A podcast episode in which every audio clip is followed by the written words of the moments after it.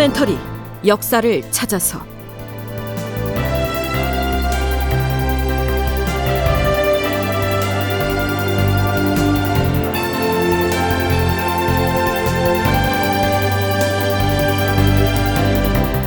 제천백육십칠 편 반정군 창덕궁에 무혈 입성하다. 극본 이상락, 연출 황영선.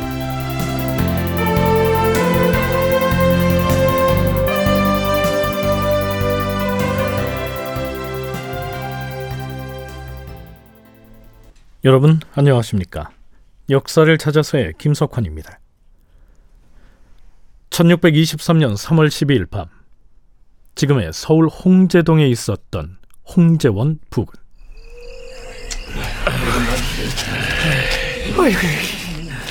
아니, 오늘 밤 우리가 도성으로 진격해서 임금을 내쫓고 새 임금을 세우는, 그러니까 반정거사를 일으킨다는 것이 맞긴 맞습니까?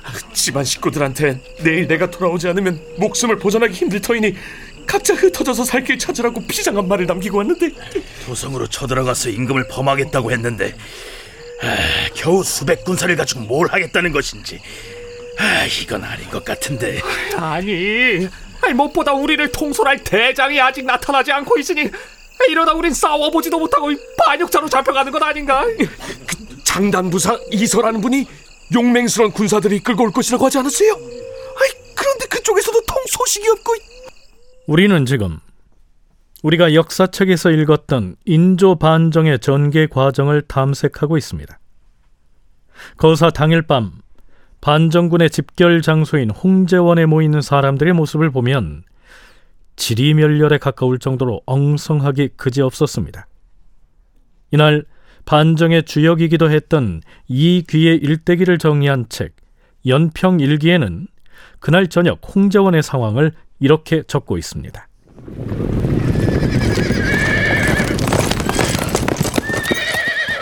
함경북도 병마사 이괄이 군사 이십여 명을 이끌고 밤중에 불빛을 따라서 홍제원으로 왔다.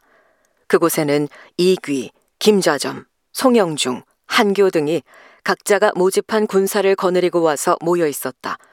그때 장유가 나타나서, 큰일 났습니다. 조정에서 이미 낌새를 알아채고서 가담자들을 추국하기 위해 추국청을 설치한 다음 군사를 풀어서 우리를 잡으러 온다고 하였습니다. 훈련도감 천총 이왁에게 주동자들의 집을 수색하라는 어명이 떨어졌다고 합니다. 이렇게 전하였다. 이경에 만나기로 미리 약속했던 군사들은 태반이 아직 오지도 않았으며 다만 수백 명의 오합지졸들만 모여 있었는데, 장유가 전한 말을 듣고는 모두 흩어지려는 낌새를 보였다. 만나기로 약속했다는 이경은 밤 열 시 무렵입니다. 무엇보다 대장 역할을 하기로 했던 김류가 나타나지 않자 가장 연장자인 이귀가 나서서 함경북도 병마 절도사로 임명되었으나 현지로 부임하지 않고 반정에 합류한 이괄을 새로운 대장으로 추대하죠. 만일 도중에 대오를 이탈하는 자는 그가 누구든 용서치 않을 것이다. 알겠는가? 예! 이귀의 아들 이시백이 군관들을 불러서 미리 천조각에 새겨두었던 오를 의자의 표식을 나누어 주었다. 그런데 반정에 참여한 군관도 아니고 군사를 통솔하는 지휘관도 아니었지만 누구보다도 그 상황을 노심초사 지켜보고 있는 사람이 있었습니다.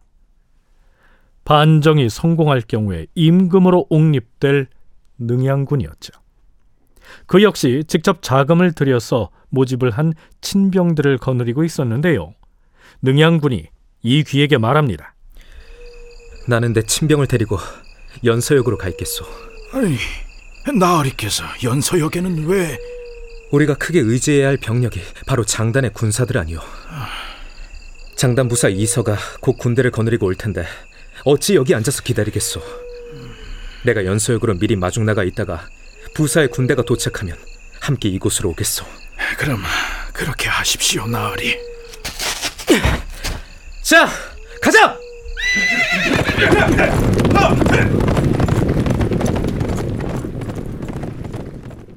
연서역은 은평구 대조동에 자리했던 역참이었는데요. 지금은 그 터에 표지석만 남아있죠. 자, 그러면 연서역으로 이서의 군사들을 영접하러 나간 능양군은 장단에서 오는 군사들을 만났을까요? 연려실기수의 기사를 인용하면 이렇습니다. 장단부사 이서가 일으켜서 출병시킨 군대의 선봉장은 이기축이었다. 이기축이 선봉대를 이끌고 본대에 앞서 연서역에 도착하였다. 능양군이 몸소 앞으로 나아가서 마중을 하니 이기축이 말에서 내려 엎드려 절하면서 장단의 군사들이 곧 도착할 것이라고 말했다. 능양군은 자신의 도포를 벗어서 이기축에게 입혀주었다.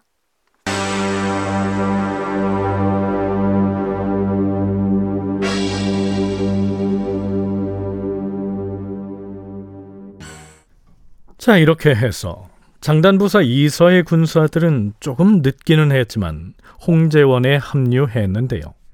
그렇다면 애당초 반정을 모의하는 단계에서부터 주도적 역할을 했을 뿐 아니라 일찌감치 반정군의 대장으로 추대됐던 김류는 그 시각 무엇을 하고 있었을까요? 연평일기의 기사를 인용하면 이렇습니다. 반정에 대한 정보가 새어나가서 조정에 고변되었다는 소식을 들은 김류는 앉아서 잡혀가기만을 기다리면서 주저주저하며 나아가지 못하고 있었다. 그때 심기원과 원두표가 급히 찾아왔다.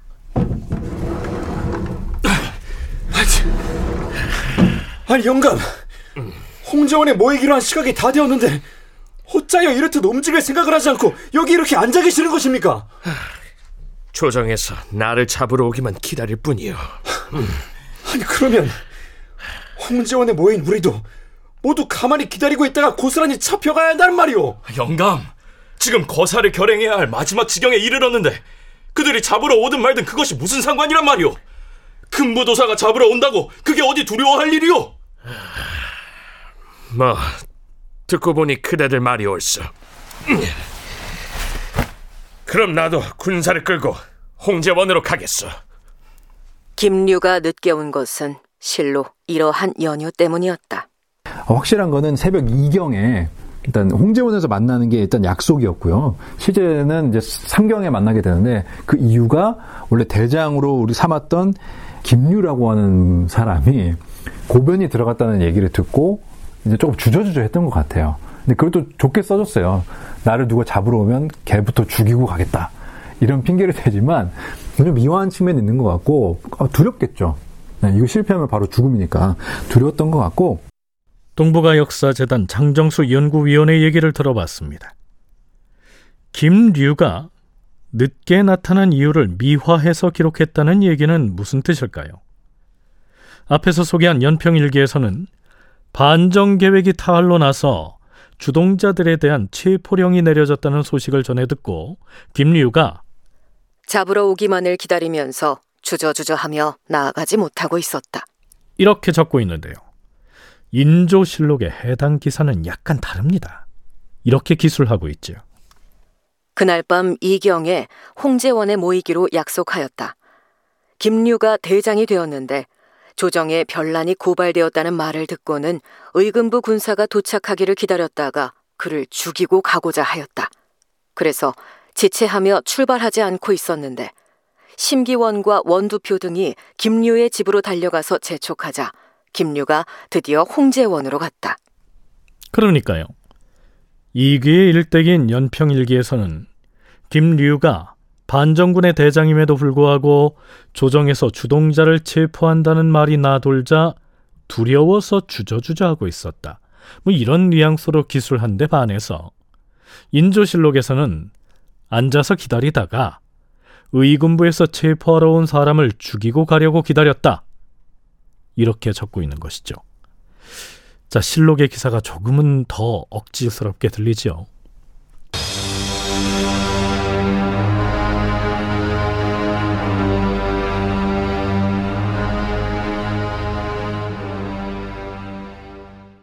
자, 이 경에 집결하기로 약속했다가 삼 경에야 다 모였으니 뭐 조금 지체되긴 했지만 이제 홍제원에 모일 사람들은 다 모인 셈인데요. 하지만 해결해야 할 일이 한 가지 더 남아있었습니다. 애당초 대장을 맡기로 한 김류가 머뭇거리면서 약속한 시간에 나타나지 않는 바람에 이귀가 이과를 대장으로 추대하면서, 자, 이제부터 북병사 이괄이 우리의 대장이요, 대장은 나를 포함해서 누구든지 기율을 어기면 목을 베시오, 이렇게 말했고요. 이괄도 그 제안을 기꺼이 받아들여서 대장 역할을 수행하고 있었는데요, 뒤늦게 김류가 홍제원 인근에 나타난 것이죠.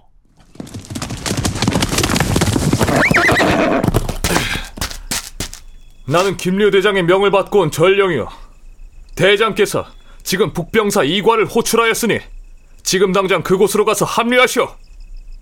자, 이 말을 들은 이괄은 화가 났겠죠. 지금 뭐라 하였는가? 대장은 나 이괄이다. 내가 대장이니 김류 영감의 부름에 응할 수가 없다. 자, 이렇게 되자 난처한 처지가 된 쪽은 이귀였습니다. 애당초 김류에게 대장이 되달라고 권유했던 사람도, 그리고 그가 나타나지 않자 이괄에게 대신 대장을 맡아달라고 청한 사람도 이귀 자신이었으니까요. 자, 그래서 어떻게 됐을까요? 대장 김류가 전령을 시켜서 이괄을 불렀으나 이괄이 크게 노하여 가지 않으려고 하였다.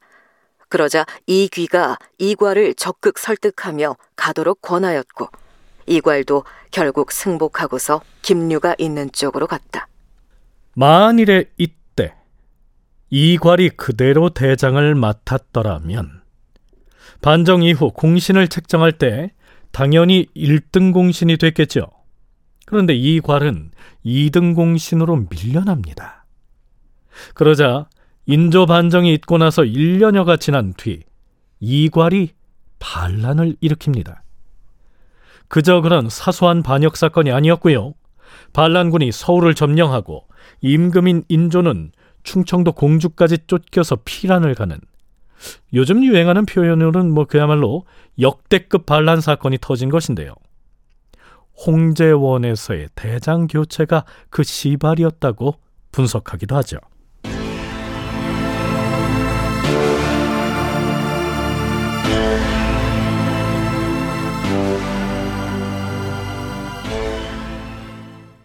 자, 이제 출정의 시각이 됐습니다. 대장인 김류가 군사들을 지휘합니다. 자, 이제 우리는 창의문을 통해서 도성 안으로 진군할 것이다. 모두 준비되었는가?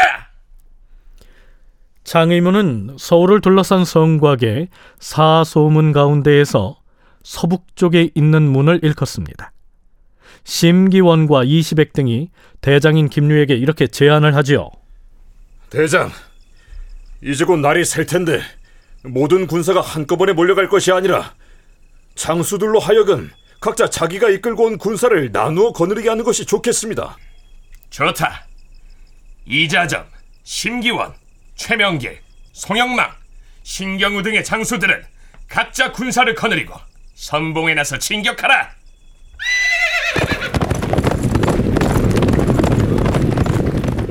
자, 이때 궁궐을 범하겠다고 출동했던 반정군은 그 규모가 천명 안팎에 불과했습니다. 그럼에도 불구하고 도성 안으로 진격하겠다고 호기롭게 나섰던 데는 믿는 구석이 있었기 때문이었죠.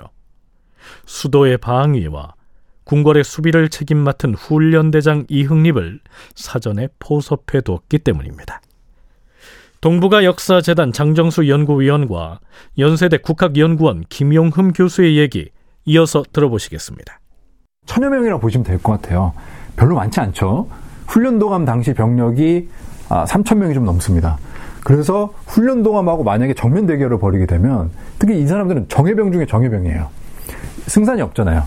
그래서 훈련대장이었던 이흥립이라고 하는 사람을 또 포섭을 해놨습니다. 이흥립은 당시 영의정이었던 박승종하고는 사돈관계고, 또 이서하고도 또 인척이에요.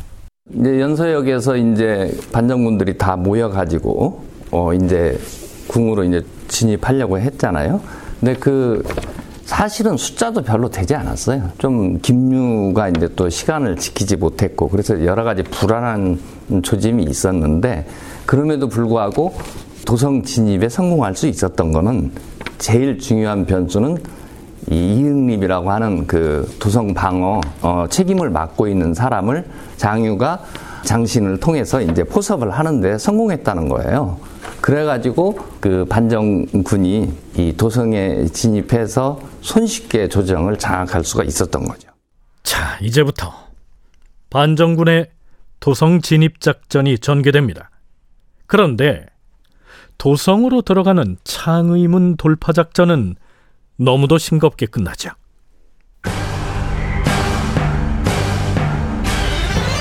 창의문을 향해 진격하라! 우와! 선봉 부대가 창의문으로 들이닥쳤을 때 광해군의 명을 받은 선전관 한 사람이 문단속을 위해 나와 있었다. 선전관 저자의 목을 베고 창의문의 문짝을 도끼로 부수어라!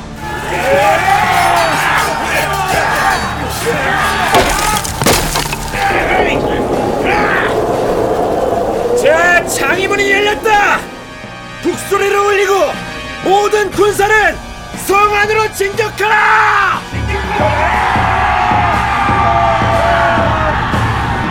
모든 군사가 성 안으로 몰려 들어갔다. 대구를 점령할 것이다. 창덕궁으로 가자.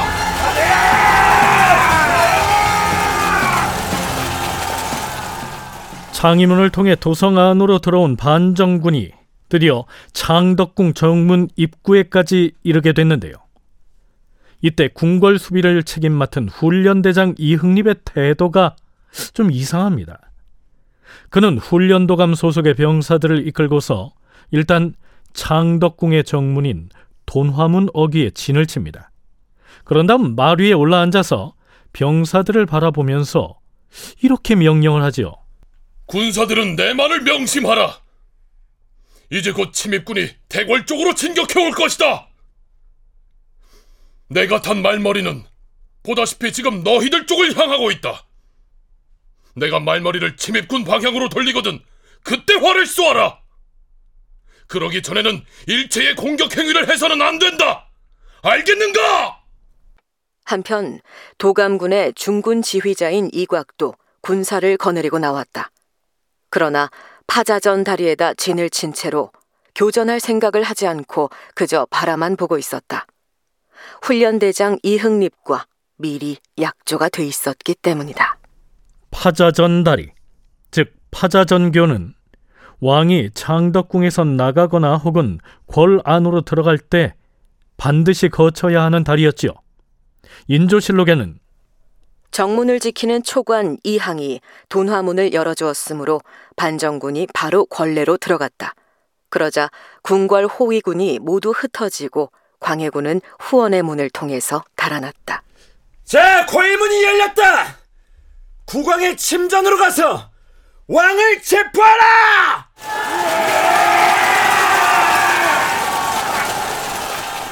자, 그런데요, 언제 들어왔는지 창덕궁 정전인 인정전 계단에 놓인 의자에 미리 들어와 앉아있는 사람이 있었습니다. 능양군, 즉 인조였습니다. 다큐멘터리 역사를 찾아서 다음 시간에 계속하겠습니다.